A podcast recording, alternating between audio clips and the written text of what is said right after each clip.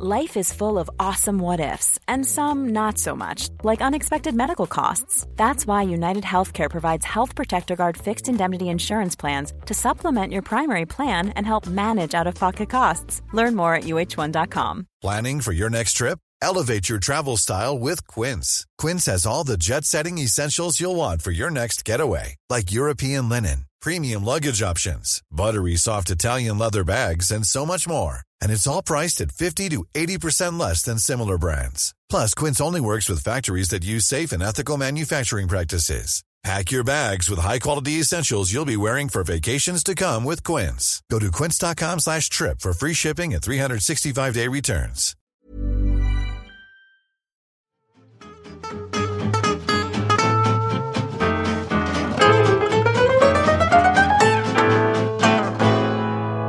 Då säger vi hej och hjärtligt välkomna till alla lyssnare. Det här är Handbollspodden Avkast. Det är avsnitt 101. Det är jag, Emil Sjölin, som sitter här. Det är en eh, hormonstinn Josef Pujol som eh, sitter i Tyskland.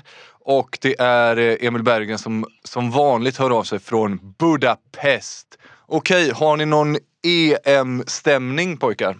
Ja, det vill jag säga att jag har. Det vill jag verkligen säga att jag har. Visst är det härligt det här att man kan se varenda jävla match? Mm, det är jätte, jättebra. Jättebra. Hur kollar ni på det i Sverige? Kanske också tipsa de som inte har fattat hur, att man kan se varje match. Vart ser man varje match? Via Play ser jag det på. Och det gissar jag är samma för alla. Och det är ju rätt fint. Alltså det är Frändesjö som är expert och det är Måste man Ola. ta konto där? Jo, det måste man väl ha. Men det kan man Som väl kostar skaffa. pengar? Ja, men herregud. Pengar är väl inget problem för mig eller för någon av våra lyssnare va? Nej, vi har ju oerhört rika lyssnare. Det har vi gjort en gallup på. Ja, det har vi Men jag sen. tror också att vi har... Att i första månaden kan eventuellt vara gratis. Om man inte har det så borde man skaffa det. Den här månaden se free då. det. Och Det oavsett vad det kostar, jag kommer inte ihåg vad det kostar, men det är fan värt det. Alltså Frändesjö Ja. och Ola Wenström är jättebra tycker jag. Och att de visar alla matcher, det tycker jag är kanon. Ja, ja det är ju super- superbra. Förutom att eh, Pärlskog är med och gnäller som en jävla idiot. Ska vi stanna upp lite vid, vi hade ju med Hellgren förra veckan. Hellgren eh, tycker jag är härlig och bidrar med någon slags energi även om han kanske inte är 100% då rätt på alla analyser och sådär. Men Pärlskog har Ja, ju men Emil, lite kritik mot. Ja. Ska vi, om bara lite snabbt efter den fantastiska intervjun när vi ändå är inne på... Ja, vilket bra hundra avsnitt ni gjorde. Ja, Det ska ni ha beröm för. Mm, jättesnyggt. Men, men det var en grej som jag tänkte. Men eh, jag tänkte bara på helgen så här. Alltså det är klart, som han är också inne på, eller som ni frågar så snyggt. Eh, det här med att det här folkbilderiet och ehm, kontra att han ska vara lite mer teknisk, handbollsteknisk i sina analyser eller ex, i sin expertroll. Det, jag tycker han sköter det ganska bra men ibland, ibland gör han ju inte det för det är inte så lätt. Och då sitter man ju hemma och säger men fan sa han nu, vad gjorde han nu och gud vad trög han är. Typ så. Men efter den här intervjun så har jag faktiskt sett han i ett helt annat ljus. Mm. Eh, och då ska jag inte säga att jag inte tyckte att han var dålig innan, men ibland, man kan ju inte alltid säga bra grejer. Eh, men man får ju mycket mer förståelse för han och, och framförallt så Eh, jag, jag gillar honom mycket, mycket mer nu efter den intervjun. Men då blir det ju tvärtom då. Att när man blir då så glad och positiv och, och ser ljuset på den sidan av... Så fan vad jag tycker att han har blivit sämre då, Pärlskog. Det blir någon så här motsatsbild. För fan vad han har gnälligt nu eller? Ja, vi ska väl kanske inte, det är ju liksom så här, man ska inte gå hårt åt någon, man ska ha saklig kritik. Men jag har en grej som jag tycker är onödig av Pärlskog. Alltså att han tar på sig en lite för stor expertkavaj. Alltså han är ju kommentator och har inte spelat handboll, mig veteligen och inte tränat eller något sånt där. Jag tycker att han går bort sig rätt ofta. Han vet inte så mycket om handboll helt enkelt. Och att han lite för ofta inte litar på Hellgren där utan gör en egen slags analys. Det, det är min kritik. Josef? Ja, men eh, jag har inte så mycket kritik sådär konkret eh, faktiskt. Eh, de är ju som de är, kan jag säga. Alltså det här folk som vi är inne på, de är ju en, eller deras styrka sitter ju i varandra. Det är ju som par, att de har en härlig rapport med varandra och att de eh, känner varandra så pass väl i båset. Men sen är det ju som ni, ni är inne på, liksom, var för sig liksom, så är det väl kanske inte alltid det bästa så på så sätt eh, menar jag. Men, eh, De verkar ju vara rätt mycket av en vattendelare. Jag skulle tippa på om vi frågar våra lyssnare så skulle hälften vara, tycka att de är det absolut bästa kommentatorsparet någonsin medan hälften skulle säga att de hellre lyssnar på en mutad match än på dem. Alltså det verkar... Jo, dels det. Men jag tror framförallt så är det att de är ju väldigt uppskattade bland de som kanske inte kan så mycket, tror jag. Och det är ju där deras, eh, där som folk bildar liksom, de övriga. Min mormor eh, tycker säkert om dem. Eh, även om, eh, ja, alltså de som kanske inte förstår så mycket. Eh, Men jag har fått Och- ett väldigt genomslag på... För jag blev lite irriterad. Så i affekt skrev jag eh, en tweet där om att jag tyckte han skulle faktiskt hålla käften. För han var ju... Trots att Sverige spelade jättebra stora delar i matchen mot Serbien. Så, eh, så hittar han... Och så när han gör de här retoriska... Eh, typ... Eh, ja men Klas. Ska vi inte hålla bollen i fem sekunder till där? Alltså typ... Klas, ska man verkligen passa det andra laget i händerna sådär? Alltså det, det är liksom det är elakt nästan. Så då blev jag lite irriterad. Och den, har, den tweeten har blivit väldigt... och Från, alltså brett. Både experter, både handbollsspelare och folk som jag inte ens vet vilka det är. Som jag då utgår från inte är några handbollsexperter. Så jag tror också det ligger och gror ett litet missnöje med negativa kommentat komment- kommentatorer. Också. Ja, men låt oss inte fastna där. Det är ett svårt jobb och jag tycker på något slags vis att det är skönt att det är som det alltid har varit. De har alltid Jo, men kommenterat alla matcher precis. och det, det gläder mig på ett sätt. precis, det är ju ändå bra. Alltså, typ. Man är ändå Mm. nöjd. Alltså, jag vet inte, det är ju något med att det är just...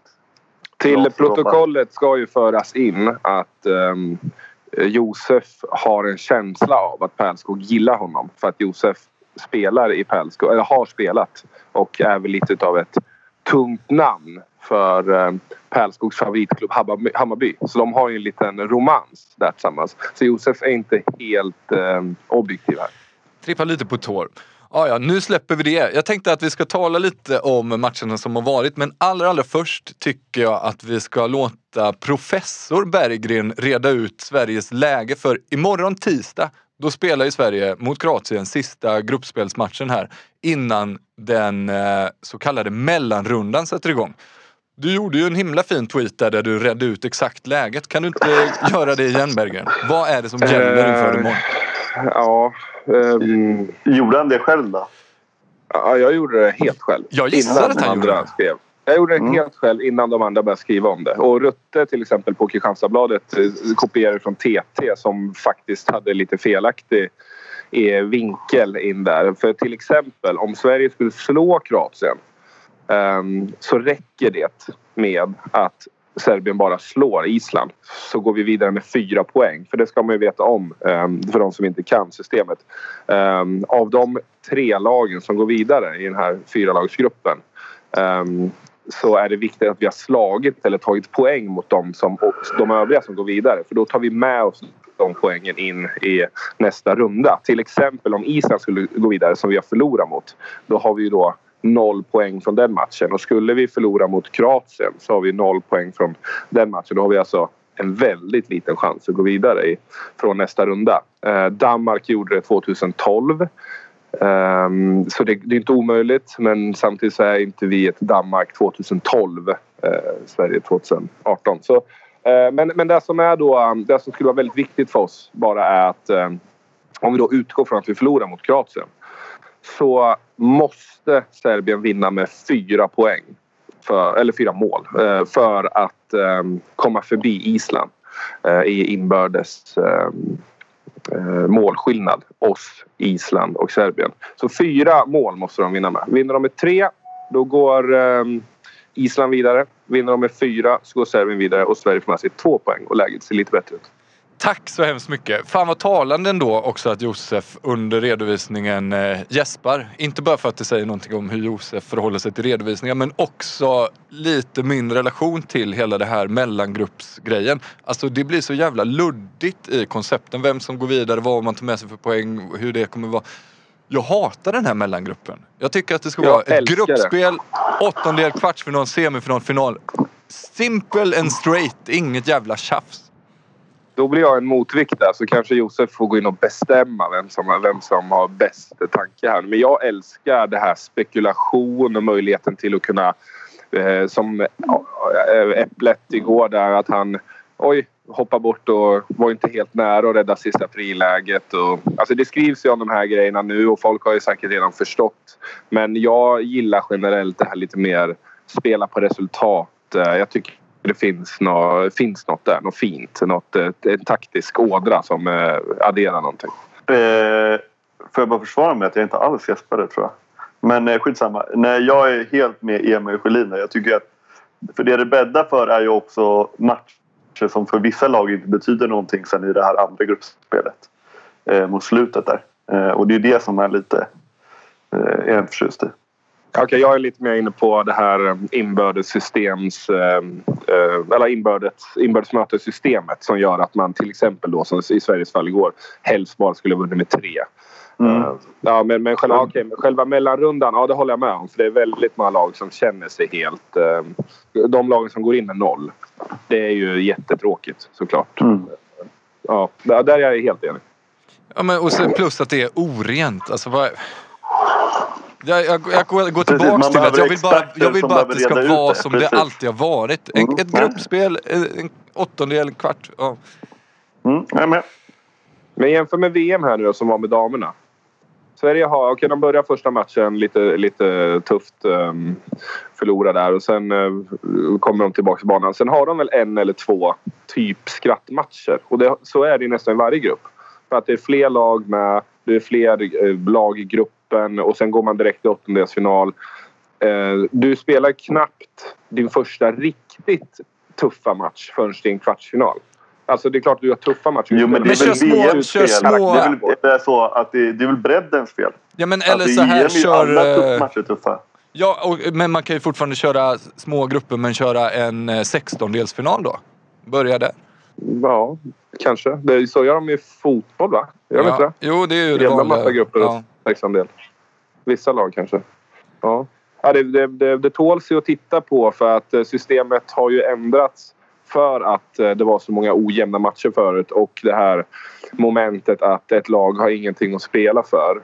Mm. Uh, uh, till exempel då i VM uh, så kan man få möta eller ja, EM tidigare också. Jag vet inte om VM har så nu faktiskt längre. Men, men om man då möter ett ett avskalat Angola eller Kina som inte har något att spela för. Då kanske de vill testa lite unga spel eller, eller så är det någon stjärna i deras lag som har lite order hemifrån att ja, men vila honom för att han ska vara frisk eh, eller hon ska vara frisk när hon kommer tillbaks. Um, då spelar inte de med bästa laget och så kan Sverige vinna med 25 mål istället bara för 12. Och så blir det orättvist. Så jag tror att det är därför det här systemet har kommit till. Inbördessystemet i alla fall. Um, och då blir ju nästa de här mellanrundorna helt enkelt. Ehm, ja, alltså det, det är svårt. Jag tycker det finns plus och minus i allt. Men blir det... Ja, ja det är ju skittråkigt att gå med noll.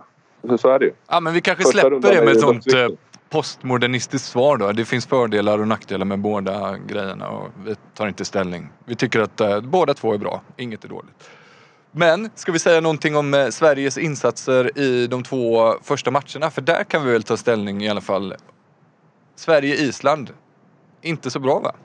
Nej, första halvlek var ju usel. Ha, är det någon som har en analys? Vad är det? Är det så enkelt som eh, alla säger att de var inte där, de var inte taggade? Eller ja, det är det var, något annat? Ja, Äpple, Äpple, säger det, Äpple säger det ganska bra i en intervju. Jag tror att de blev lite ställda faktiskt på att um, det eh, alltså det gick lite snabbare. De var, inte rikt, de var inte riktigt på banan där i början och var inte helt beredda för att liksom fatta det här är en EM-premiär och vi måste liksom smälla på och vara med i fötterna här. Och sen vips så står det väl 03-04 där och, och, då börjar vi fatta att jaha, vad fan, fan händer? Så då börjar, ser man väl lite mer inte desperation, men i alla fall lite mer kämpa. Men då har de ju börjat tveka och då har de ju självförtroendet lite längre ner och de börjar kolla lite på varandra och sådär.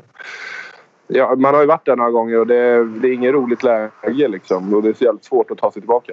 Är det någon av er som har mött den här isländska målvakten? Det har ni väl gjort båda två gissar jag va? Björgvin Gustafsson. Till och med det ja. Alltså mm. han är ju, han har ju också varit med sedan urminnes tider känns det som. Han är ju en fladdrig figur. Jag har alltid sett på honom som en ganska dålig målvakt. Men han gör ju Det typ två sådana här matcher per turnering där han är superduktig. Mm. Han hade en, en eh, förmåga att alltid vara... eh, han har, jag tror han spelade tre eller jag tror han spelade fyra säsonger i Bergischer totalt. Jag var bara där en man. Em, men han hade en förmåga att vara bra i början på säsongen. Alltså, det- togs en del poäng för Bergischer på grund av honom i början på säsongerna. Sen mattades han. Jag vet inte riktigt varför. Det är svårt att kanske hålla upp och så kanske han spelar lite över sin förmåga i början. Men han var svår. Eh, jag tycker det är svårt att sätta, få grepp om honom för på träningarna var han ofta, oftast väldigt duktig och fantastiskt inläst. Eh, han visste vart varenda eller spelare sköt och, eh, och när man pratar handboll med honom så har han stenkoll. Ehm, men, men han har ju som du säger en väldigt fladdrig... Både nivå han är ju väldigt... Eh, jo. Han är ju väldigt... Eh, alltså det ser man ju att han är dels väldigt inläst eh, och så går han ju verkligen all in på den. Man hade, tror jag, både en på Lukas och en på, på Jeppsson där han står extremt tidigt i sitt hörn. Liksom. Eh, men framförallt så tror jag att eh, för just honom, kan- och där får väl Emil då, där är ju min analys utifrån så Emil får väl slå mig på fingrarna här. Så känns det som att han är väldigt mycket självförtroende när han kommer in i matcherna. Och han liksom växer med, med uppgifterna. Han får börja väldigt bra. Eh, och då blir han ju bara större och större och kommer ut ännu längre på sexmetersskotten och vågar gå all in på, på de här där han ibland lite chansar in i, i sitt hörn liksom. Eh, Ja, och, eh, ja, så det, det är väl min analys. Men sen eh, är han ju väldigt upp och, upp och ner. Liksom.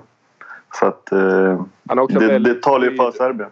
han är väldigt styrd av att laget framför dig, eh, som jag var inne på där tidigare, att han var bra i början på säsongen. I början på säsongen så hade också det här året jag och han spelat tillsammans. Vi hade väldigt mycket energi, vi var nykomlingar och det gick jävligt bra. Så då får man lite extra energi av det. Så när försvaret framför har mycket energi och stressade motståndarna och ehm, man kämpar till sig bra situationer. Man kanske inte egentligen var bättre än Hamburg och Wetzlar och ja, alla lag, Berlin och de som vi slog där. Men ehm, på något vänster så med vår energi och lite så det kan väl vara lite signifikativt för hans målstil också. Han kanske inte är så jävla bra men med hans hetsiga målvaktsstil och hans självförtroende i vissa lägen så blir det, så blir det ibland jävligt bra. Ska vi gissa, och här gör jag ju en jävla hobbyanalys, men ska vi gissa att hans målvaktsstil passar ett par luriga och smarta serber som gärna håller i bollen en sekund extra ganska dåligt? Ja, Det är svårare att läsa in en serb än, eh, än en svensk spelare, tänker jag. ja, kanske inte i, på grund av nationalitet men på Nej grund av men typerna vi tittar har. man på Nenadic, tittar Ja, man på precis. Sesum, tittar man på Illich, alltså det är ju det är ju spelare som eh, drömmer om en målvakt som eh, går på deras favorithörn gissar jag. Jag tror att, jag tror att Selen, om man ska gå sådär, så tror jag Nenadic har stora möjligheter att göra många mål. Medan Selenovic på höger nio kan få det tuffare. Mm. Um, du vem som får, får det gött? Djukic på höger sex. Ja, mycket, ja, mycket möjligt. Han är för övrigt klar för Scan, eh, Konradsson och Stenbäckens klubb nästa år. Djukic. Nej, Nej. Björgvin Pall Gustafsson. Jaha. Från, han är på Island nu. Ja, Han har haft ett hår, hårvaxföretag eh, företag tillsammans med eh, vad heter han? Loggi Geirsson, tror jag. Eller om det var till och med... eh, Ja, den, den, Men det här gillar jag. Det här är bra nivå på kuriosa. Dels att du vet det här håret också... eh, väldigt sällan. Eh, fick jag höra i morse. Även okej. högersexan Aron Tor Gunnarsson tvättar bara håret en gång i månaden. Ja, fast det tror jag är... Ju, nej, ja, ja, Anor tvättar håret väldigt mycket oftare. Björgvin, när, du, när jag tänker på det så... Det kan nog stämma på Björgvin. Men, men eh, däremot... Eh, eh, han, en annan rolig grej med Björgvin är att han, jag, han tror nog själv att han har ADHD. Jag vet inte om han är utredd för det. Men han kan inte... Alltså han har haft två, tre företag igång under tiden han har varit när han var i Tyskland till exempel. Han hade sitt eh, hårproduktsföretag och så hade han alltså, drev han ett gym hemma, i, eh, hemma på Island, eh, i Reykjavik tror jag. Där han hade typ 6-7 anställda personliga tränare som han höll på att mejla fram och tillbaka och gjorde, gjorde grejer. Så han har verkligen varit drivande. Han hatar att bara gå hem och, och bara vara. Han har också haft planer hela tiden på att öppna en restaurang på Island. Det vet jag inte om han har gjort den. Men han, han är en, eh, lika energisk kan man är på plan när han är utanför också. Ja, det var härligt. Vad, vad, vad skönt det känns att veta så här mycket mer om honom än vad jag gjorde i morse tycker jag. Mm. Jag hoppas att, hoppas att de andra tycker det också som lyssnar på det. Vi har snöat in lite för länge på Islands Ja, målvakt. Inte bara Isak, på det- just Björgvin Gustafsson. Alltså. Ja, jag, Ja. jag tror att alla vill veta mer om Björgvin Gustafsson. Mm. Hans mamma är skorpion och pappa Hans är pappa är ganska lik Howard, eh, Howard Webb. Det är domaren va? fotbollsdomaren som var i Premier. League förut. Eller är kanske. Just det, Tim Howard tänkte jag på. Ja, skitsamma. Manchester Uniteds eh, första domare. Förr i tiden ja. Mm. Eh, all right, då släpper vi Björgvin ändå lite grann och så kan vi väl tala om eh, Sverige-Serbien, eh, matchen som var igår. Som var, eh, man var väl lite orolig på förhand. Sverige såg inte så bra ut mot Island och sen ska de gå in mot ett lurigt Serbien. Men eh, det såg ju å andra sidan eh, väldigt bra ut redan från start till mål. Sverige vinner till slut med fem mål. Vad är er analys på matchen? Där får Josef ta. Mm. Ja, alltså jag, jag var inte så orolig för Serbien faktiskt. Eh, jag tycker Sverige generellt har mycket, mycket ska jag inte säga, men bättre spelare på, på de flesta positionerna. Sen är det klart, de har ju Nenadic och man vet ju aldrig på vilket humör han är på. Eh, oftast, han har ju varit extremt bra i höst ska sägas. Eh, men eh, jo, nej, då- som du är inne på, de spelar ju jättebra och framförallt skillnaden från de här, eh, dels Island-matchen men även Ungern-matchen tycker jag var ju att man fick igång ett, ett kontringsspel, eh, första och andra fasspel på ett annat sätt. Det är klart, det kommer ju från, från försvarsspelet eh, och, och målvaktsräddningar men eh, det har ju Sverige ett behov av att det ska vara på, på topp för att nå riktigt långt. Och det tycker jag de gjorde mycket bättre. Ja, det är nästan som att man förväntar sig det också på något sätt. Att det... Jo, men det har ju varit... Alltså det är ju Sveriges USP i det här, eh, i det här laget. Liksom. Och det var ju det som, ja, som de levde på i Frankrike-mästerskapet och eh, som, det är ju det vi behöver. Liksom. Eh, även om som, det uppställda eh, anfallsspelet har blivit bättre. Något som eh, är positivt eh, fast negativt. Nå, eh, utvecklingspotential. Det var ju väldigt dåligt på tvåorna. Var det, det, var- det, det var, håller ni med om eller? Ja, i synnerhet var ju Lagergren var ju mycket, mycket sämre bakåt i, i, mot Island i alla fall. Han var väl hyfsad mot Serbien, eller? Nej, men jag tycker det var de förlorade väldigt mycket man-man-dueller eh, på båda tvåorna. Men främst är det väl det här problemet på vänster två som vi inte riktigt har fått bukt på. Ehm, nu testar de Henningsson här, eller nej, Henningsson. Henningsson. Ja. Henning, Henningsson. Jag lär mig i alla fall. Det, det är det. Ja. Henningsson. Ehm, eh, och han var väl eh, allt utan... Uh, det var, han var inte lyckad liksom. Så att ehm, jag tror den... eh, den Ja, men jag tycker du var lite hård mot Henningsson. Du var väldigt kritisk. Det, bra. det, det kan vi väl Men lufta att du på det? internet internt var ganska hård och sa att Henningsson var direkt dålig på vänster två. Ja, men, men så, fort, så fort de satt den under press så blev det en situation nästan till. Ja, men Alltså, jag tycker han- de här som du är inne på, de här man-man-duellerna. Alltså Selenovic kom igenom i början. Första tio tror jag han har tre stycken kullager där han går igenom. Visserligen bara ett mål tror jag men eh, jag tycker inte alls han kom till sen i, i andra halvlek till exempel på samma sätt. Nej, det, är klart Eh. att han, det är klart att han kom in i lite också. Men det, han, blir han presenterar sig genom att gå bort sig på en kullager mot just Selenovic.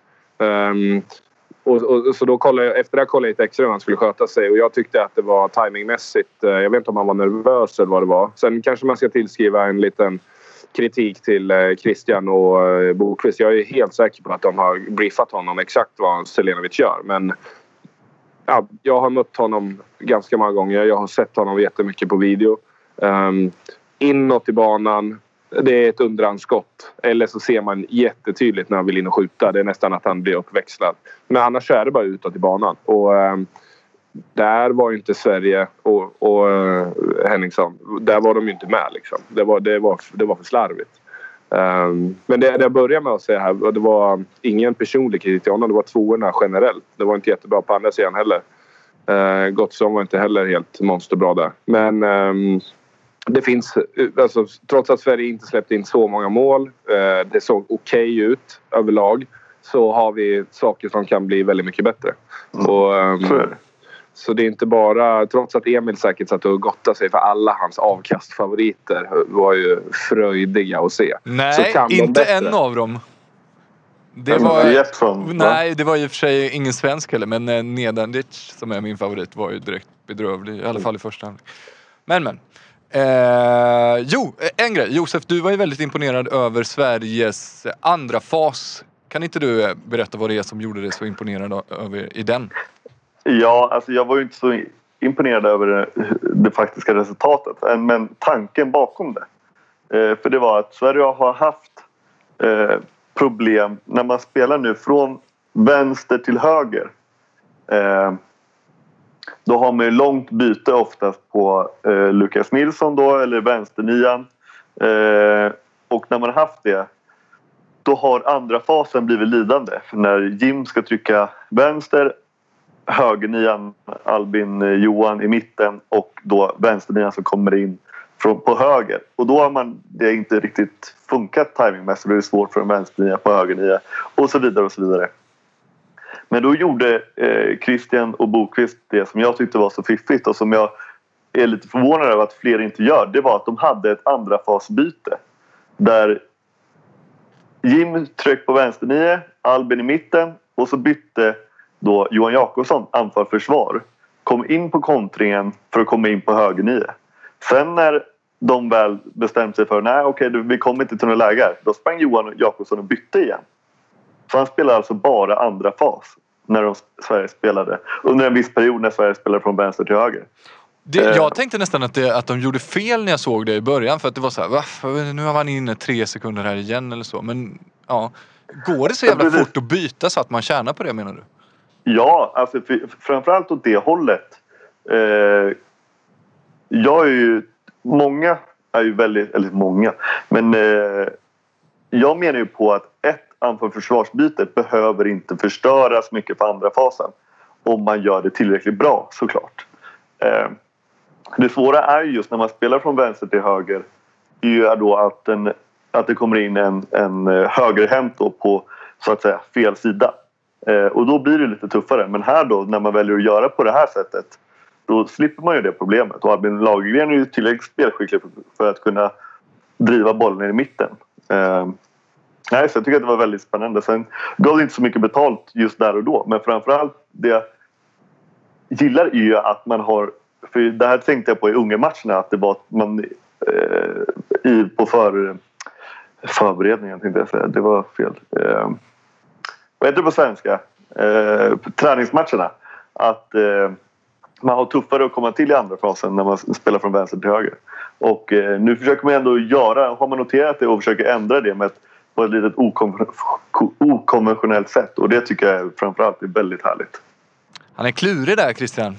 Verkligen. Och jag älskar det att han går lite utanför de här vanliga boxarna och tänker till. Och man, liksom, man behöver inte spela som alla andra spelare utan man kan göra det som passar bäst för sin, sin trupp.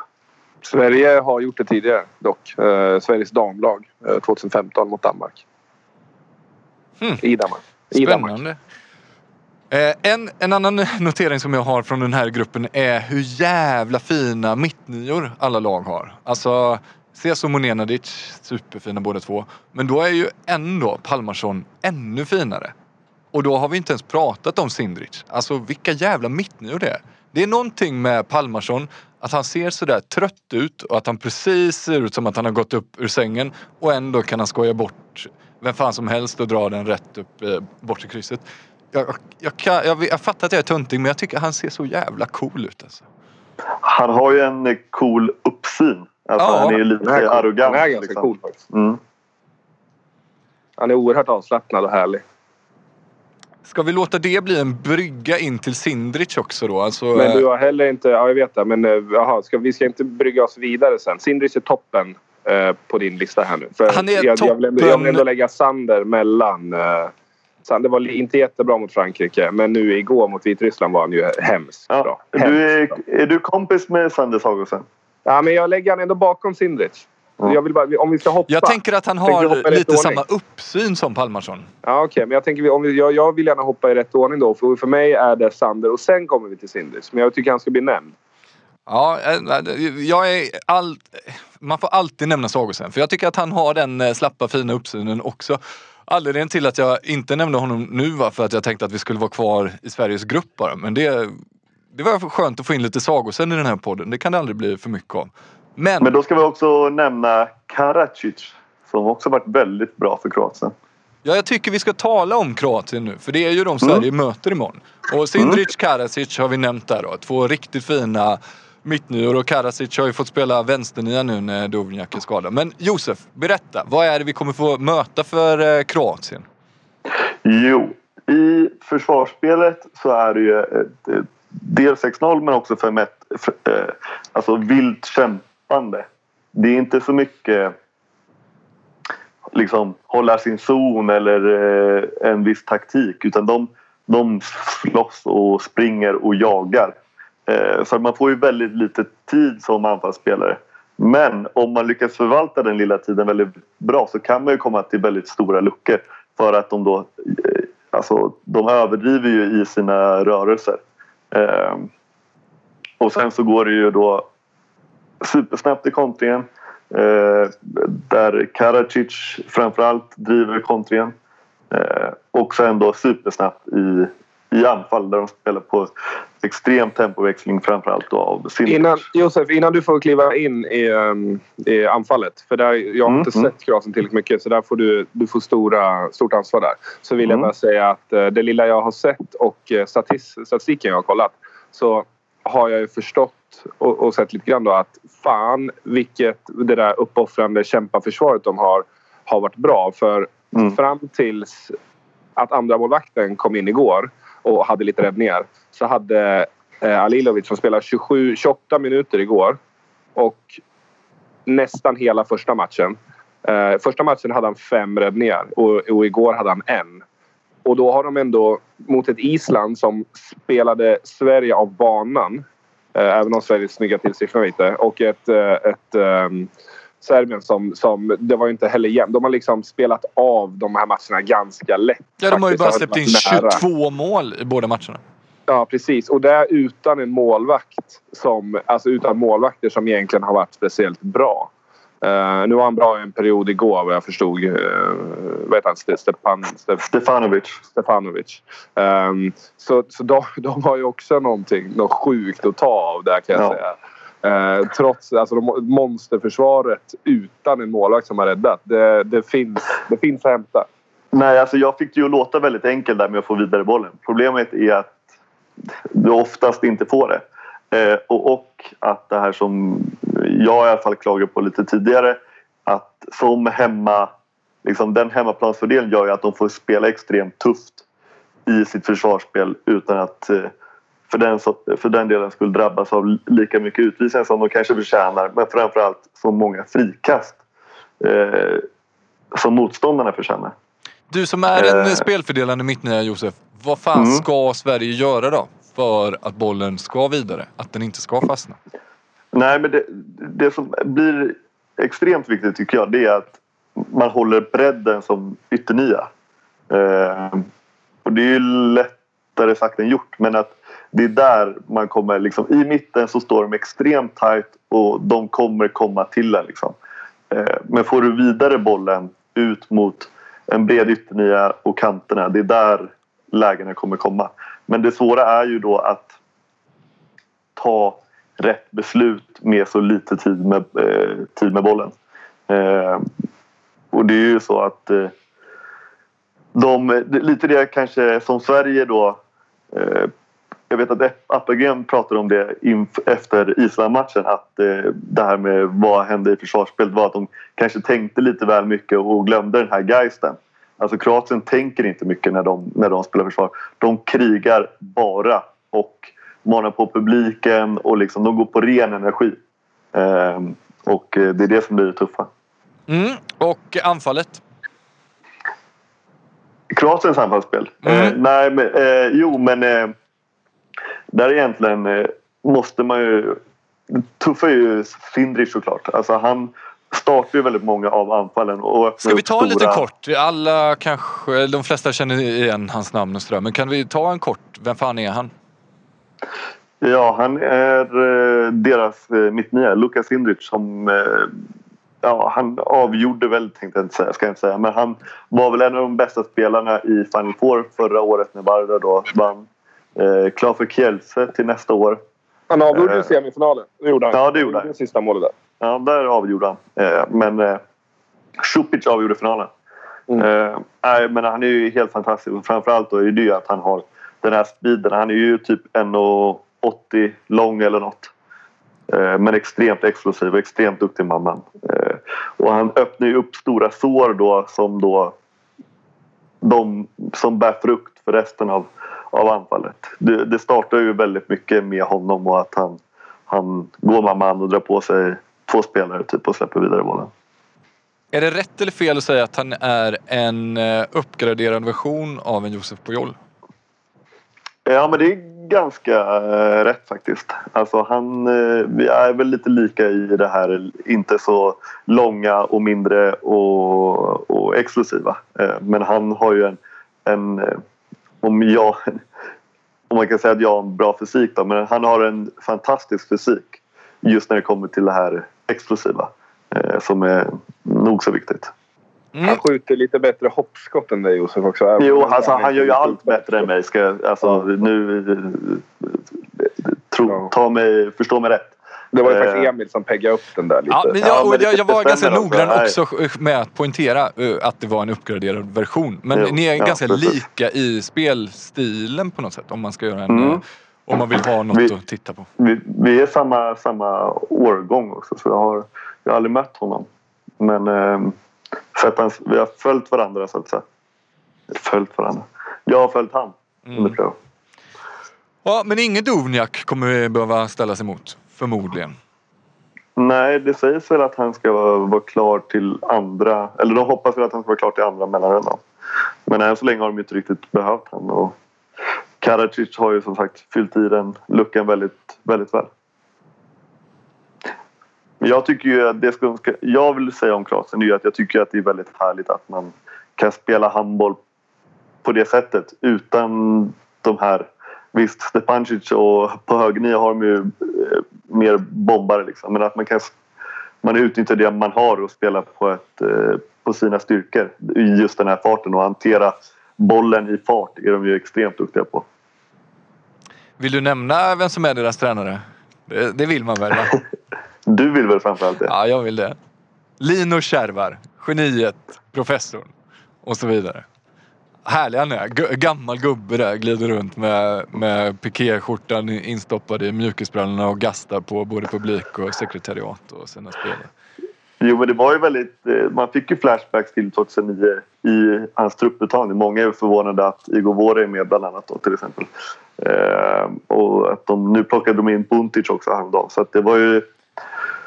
Jag vet inte om hur, men eh, det här, det är väl det nya Kroatien som är det bästa. Så 9 meterslinan var ju till exempel inte med i det 2009 mästerskapet där de var så bra också på hemmaplan i Kroatien.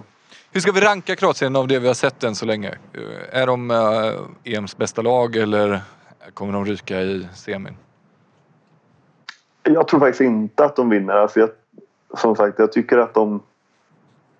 Ja, det är ju svårt att säga, men det är klart den här hemma, hemmafördelen i handboll är ju väldigt stor. Så att, eh, det är klart att de är och har ju vunnit sina matcher med 7-8 så det är dumt att säga att de är, är dåliga. Men jag, jag menar att de eh, typ mot ett Frankrike eh, kommer få det tufft eller mot ett eh, Danmark. Ja, jag håller dem som bättre.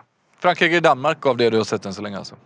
Ja, alltså jag tror Frankrike framförallt, framförallt har mer att ge. Danmark imponerade mycket tycker jag. Även eh, Spanien var bättre än vad jag trodde även om jag inte håller dem som någon guldkandidat. Men eh, de spelar också väldigt bra tycker jag.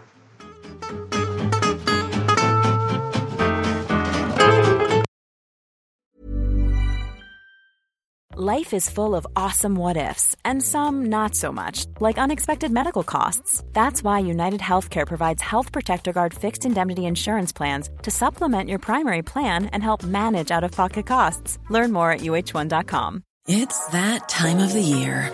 Your vacation is coming up. You can already hear the beach waves, feel the warm breeze, relax, and think about work. You really, really want it all to work out while you're away. Monday.com gives you and the team that peace of mind. When all work is on one platform and everyone's in sync, things just flow wherever you are. Tap the banner to go to Monday.com. Even on a budget, quality is non-negotiable. That's why Quince is the place to score high-end essentials at 50 to 80% less than similar brands. Get your hands on buttery soft cashmere sweaters from just 60 bucks, Italian leather jackets, and so much more. And the best part about Quince, they exclusively partner with factories committed to safe, ethical, and responsible manufacturing. Elevate your style without the elevated price tag with Quince. Go to quince.com slash upgrade for free shipping and 365-day returns.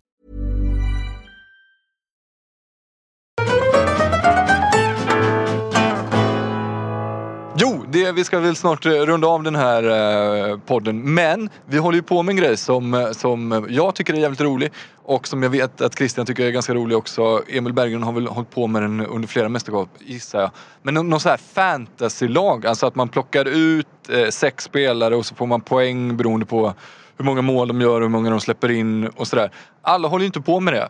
Och ni som inte gör det och skiter i fantasygrej, stäng av nu och så hörs vi nästa vecka. Men för er som Men innan ni stänger av Mm. så vill jag att, att innan de stänger av så vill jag bara att de ska stänga av. Och om de till exempel lyssnar på det här precis innan de går och lägger sig så tycker jag de ska sova med vetskapen om att när handbollslandslagets eh, officiella Twitter, Instagram, Facebook-konto eh, tog en bild på Kim Andersson som spelar i Ystad och är i Split på träningsläger med sitt Ystad. Eh, när de tog en bild på honom och sa att imorgon får ni se Kim i, eh, träv- eller i landslagströjan igen. Då var det en kille i vår grupp, en på avkastmedlem som trodde att Kim Andersson skulle vara med i landslaget igen på riktigt. Och jag tycker att den människan borde outas för att han fick så oerhört mycket cred och var så duktig förra veckan i podden. Men jag vill att man ska sova med vetskapen om att Charlie Sjöstrand kanske inte är så där superbra som han var förra veckan. Nej, det är ett, ett, rimligt, en rimlig outning. Jag tycker också det, nu när Charlie inte vill vara med och få lite hybris, tycker att han är bättre än oss, så ska han också få en liten, liten känga för att han inte vill vara med. Han strejkar i podden. Han Också typiskt Charlie, göra ett bra avsnitt och sen bara vägra vara med mer. Alright, tillbaks till eh, fantasyn. Alltså holdet.dk, någon slags dansk variant. Vilket är lite ett handikapp för mig eftersom jag verkligen inte fattar någonting av vad som står på den här hemsidan. Men eh, skit i det. Emil Bergen, du verkar ju vara den eh, stora auktoriteten och experten på området. Vad, hur länge har du kört det här? Eh, ja, nu ska jag vara sådär svensk och säga expert är jag ju absolut inte. Men i och med att jag har kört det några gånger tidigare, några mästerskap tidigare, så har jag också hängt med på lite, att de har ändrat lite regler och jag är ju bekant med systemet. Så där, där ger jag det ju rätt såklart. Men jag har nog kört det två, tre, ja två, två tre gånger har jag nu gjort fall. Jag har ju nu eh, på Facebook, då finns det ju en sån här knapp där det står den här dagen. Och då kan man se då vad man gjorde för den här dagen för sju år sedan för aktiviteter på Facebook. Mm. Och eh, då när jag gått in här nu de senaste dagarna då har jag sett hur jag uppmanat mina eh, Facebook-vänner att skaffa ett lag. Så för åtta år sedan idag då, då, då hade jag ett lag. Eh, och igår för nio år sedan hade jag också ett lag. Så att jag har också gjort det här några gånger. De har ju varit flitiga på det här på, i Danmark. Och ändå så är du så oerhört dålig Josef. Det. Ja, men jag har haft en lång paus men framförallt så tror jag att jag stressar inte upp mig efter ett dåligt resultat. Jag är väl medveten om att alla kommer ha, ha det dåliga resultat. Utan jag, det Jag ska handlar om att komma en långt hemlis. i slutändan. Jo, precis. Josef. Jag ska berätta en hemlis. En, det finns ju flera i våran... eh, Okej då, eh, kontext. Eh, Eh, man gör ett lag som du sa, eh, men man kan också tillskriva sig man kan, man kan hamna i en liga, eh, oftast då med kompisar. Eller så är man med, om man betalar 59 eller 69 kronor så är man också med om de här stora priserna så att säga. Jag tror att det är någon resa till Final Four eller om det är några, det är handbollspriser i alla fall. Um, och då, är man, då tävlar man mot alla andra i, som har anmält sig överhuvudtaget som också har betalat de här 59 danska kronorna eller vad det är. Men de som inte har betalat det här eh, ligger lite... Eh, deras odds är lite högre på att vinna från första början för att då får man bara göra tre byten totalt. Um, vilket gör att då måste du nästan från första början pricka semifinallagen. Uh, i, i dina, vi säger att du tar ut tyska, franska, eh, danska spelare. Då har du möjligheten då att få fler matcher så att säga. Uh, men om du tar tjeckiska spelare bara så kommer du med stor sannolikhet inte få lika många matcher.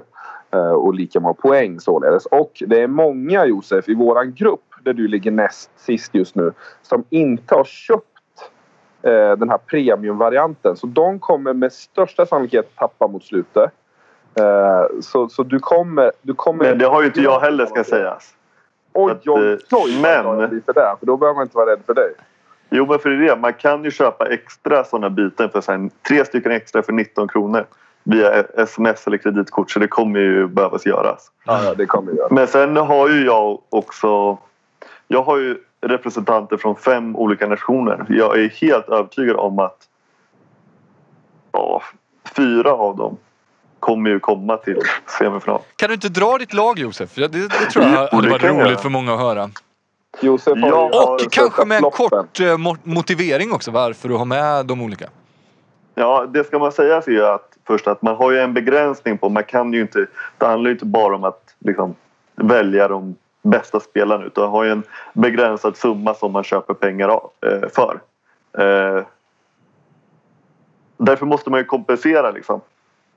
Men jag började då i, med Gonzalo Pérez de Vargas i mål. Eh, dels tycker jag att han är en underskattad målvakt men också det att han för av dem, man vet att han kommer spela mycket också. Ja, eh, Du har ju någon sorts förkärlek till spanjorer. Det, det har jag ju visserligen. Men jag menar, jag funderar till exempel på, på Appelgren också. Var inne på. Eh, och Palicka. Men där vet man inte. Det kunde ju vara varannan match. Och så sitter den andra på bänken då 60 minuter. Och mm. därmed ger inga poäng. Så det är, lite, det är bäst att ha liksom en tydlig. Och till exempel Landin och Wolf som är andra eller semifinalaspiranter var ju väldigt dyra.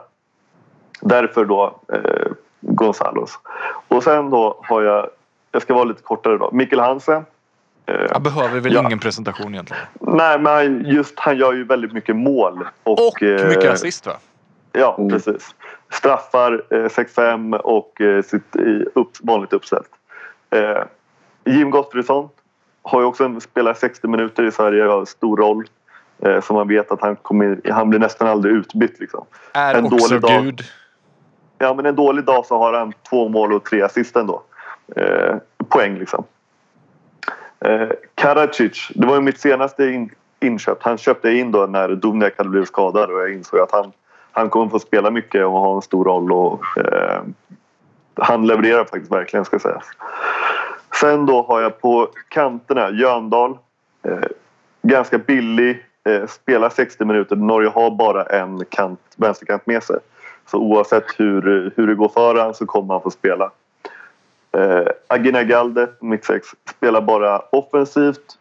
Gör, och Spaniens spel ligger ju mycket på att hitta honom. Väldigt smart Josef. Jag har under spelets gång snappat upp att eh, till exempel då när Mikkel Hansen fick rött kort. Det, nu är inte det en linje. Men eh, eh, liknande läge i alla fall. Mm, mm. En utvisning, man får 25 000 minus på det. Ja, får man precis. då tre som Mikael Andersson fick, det är 75 000. Det är nästan det är fyra mål. Ja. Uh, ja, ungefär. Ja, precis, och det var därför jag hade ju... Det är en dröm att ha det. Ja. Och han var ganska billig för att vara just Agina Galde. Eh, alltså han var inte den dyraste mittsexan. Eh, och eh, samma sak där, i de andra semifinallagen, där vet man inte riktigt vem som... eh, Eller tror... Nej då, Men semifinal. du Danmark tror, du tror stenhårt på att eh, Spanien går till semi? eller? Nej, men eventuellt. Liksom. Men det finns ju sex lag där tror jag, som kan gå till semifinal. Och till exempel Danmark, det vet, eh, René och Henrik och Zachariasen är alla duktiga. Det är inte riktigt lika tydligt där. Eh, Frankrike, Sorando är väl tydlig första linje men där har de också duktiga andra. Och Bjarte Myrholm till exempel är ju- var ju den dyraste mittsexan till exempel. Får jag fråga eh, bara hur mycket tänker du med hjärnan? Alltså bara poäng fram och tillbaks och hur mycket tänker du med hjärtat? Att det ska vara sköna gubbar också? Nej, alltså 100 procent gärna. Oj, Men då kan du, hur kan du då... Hur kan du, okej, nu var det lite oflyt för dig för att han brände ju för mycket. Men hur Ja. kan du då, när du har Mikkel Hansen i laget, när du har eh, Jon Dahl som spelar 60. Varför tog du då din lagkapten på den spanska kanten som jag inte ens kan uttala hans namn? Balaguer? Han, han, skulle, han, tänk, han tänker mig rimligtvis bara kommer att spela 30 minuter. Nej, tvärtom. Han är ju tydligt, han är ju tydligaste, eller tydligaste, han är väldigt tydligt första val. Eh, De har ju inte Victor Thomas längre med sig utan de har ju Ferran Sole från, från Toulouse. Och eh, sen hade han ju en mardrömsmatch. Han började med 1 på 4 efter tror jag 7-8 minuter mot Tjeckien. En normal dag så sätter han ju dem. Och då hade det ju varit frid och fröjd. Han landade på 3 på 10 tror jag. Eh, Så jag, Det måste vara en av de sämsta kantinsatserna i hela Ja. mästerskapet. Och så Ja. lyckades du pricka in han som kapten. precis. Och jag, grejen är att jag har ju Jon Dahl kvar hade en också. på fem nu igår också. Ja. Och sen ska sägas också att han, eh, han sköt lite straffar i, eh, på träningsmatcherna. Eh, så att eh, där får man alltid några extra. Sen var han inte, är han inte första straffskytt i Spanien visserligen men jag tror att han är andra straffskytt. Okej, så scoutingen är okej. Du hade bara... Ja. Ja, det vill jag, det vill jag mena. Ja, det- jag det har finns till ju exempel fortfarande- som, eh, som lagkapten. Det, du är ju fortfarande, ligger du före Christian Albinsson i alla fall. Ja, jag har, tog inte in Montenegros andra högernia som inte får spela någonting i mitt lag. Nej, det, Och var lite nöjd med det bara, tror jag också. Han, hur, går det för, hur går det för Tjävar? Han har spelat. och visst var det att han också tog någon av de franska tredje gubbarna eller så? Ja, skit i det. Emil Berggren, berätta Han om... sin plats. Eller fot på, på, på, på banan. Men Dickamem tog han ut ändå. Får jag fråga en sak? Ja, nu. Jag har lite halvdåligt med tid. I och med att det här, vi kan ju köra på men kan jag få stå och laga mat samtidigt och ta ljud av? det kan Ja, du absolut få göra. Du får göra precis som du vill Josef. Jag Tack. börjar också bli lite tajt med tid. Men vi kan väl bara gå och prata lite om eh, Berggrens gäng alla fall.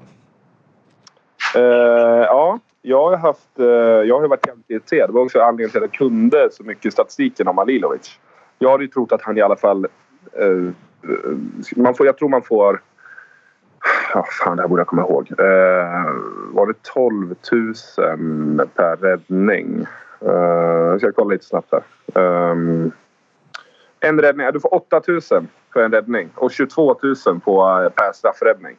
Och jag tänkte då att Kroatien skulle vara så där hemskt bra som de har varit bakåt och att han i alla fall ska ligga på en mellan 5 och 10 räddningar per match. Uh, och så vinner man matchen får man extra poäng och så kanske en straffräddning. Och så, så jag tog honom som kapten i första matchen.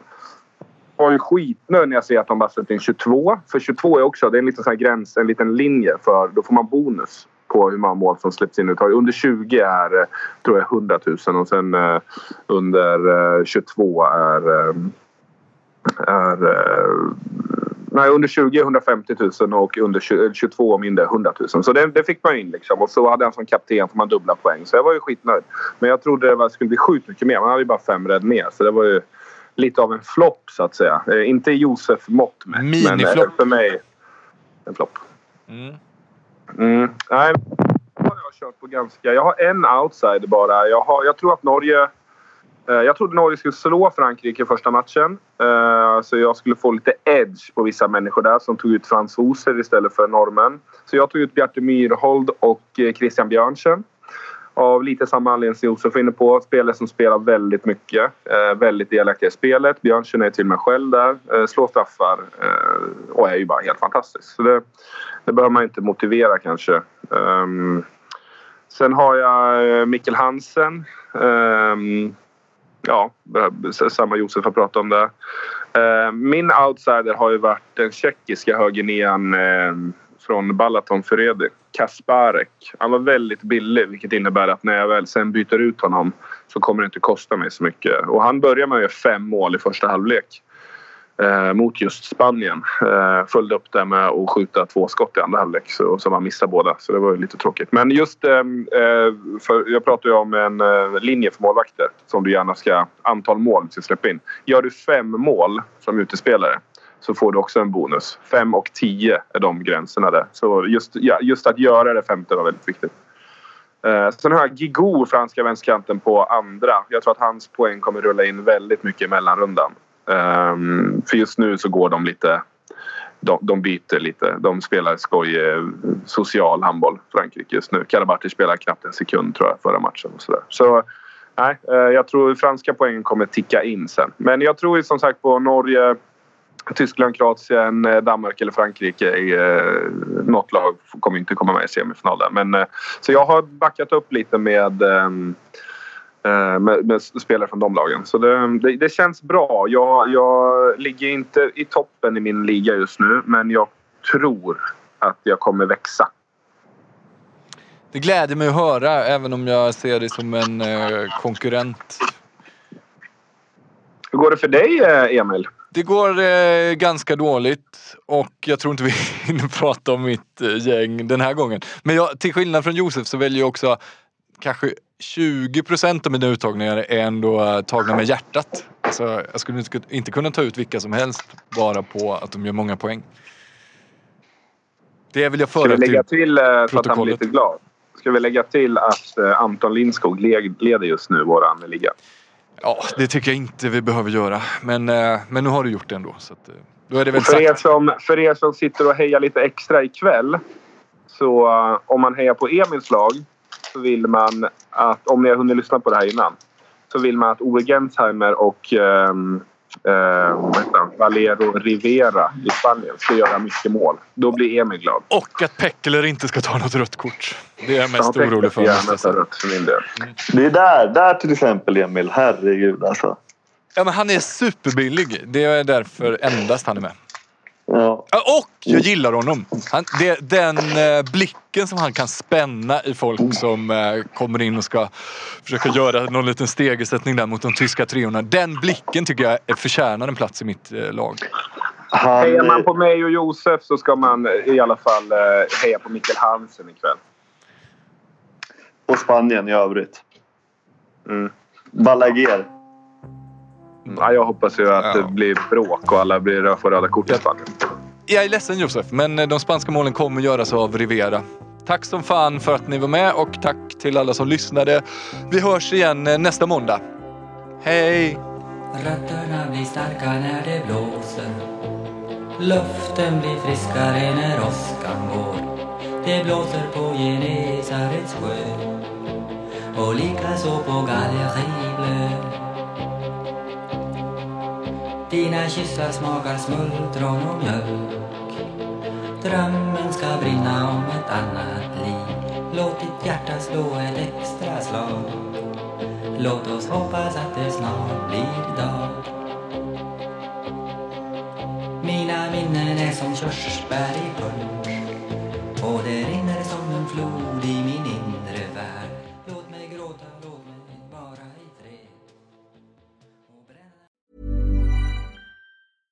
Ever catch yourself eating the same flavorless dinner three days in a row? Dreaming of something better? Well, HelloFresh is your guilt-free dream come true, baby. It's me, Gigi Palmer. Let's wake up those taste buds with hot, juicy pecan-crusted chicken or garlic butter shrimp scampi. Mm. Hello Fresh. Stop dreaming of all the delicious possibilities and dig in at HelloFresh.com. Let's get this dinner party started. When it comes to your finances, you think you've done it all. You've saved, you've researched, and you've invested all that you can. Now it's time to take those investments to the next level by using the brand behind every great investor, Yahoo Finance. As America's number one finance destination, Yahoo Finance has everything you need, whether you're a seasoned trader or just dipping your toes into the market. Join the millions of investors who trust Yahoo Finance to guide them on their financial journey. For comprehensive financial news and analysis, visit yahoofinance.com, the number one financial destination, yahoofinance.com.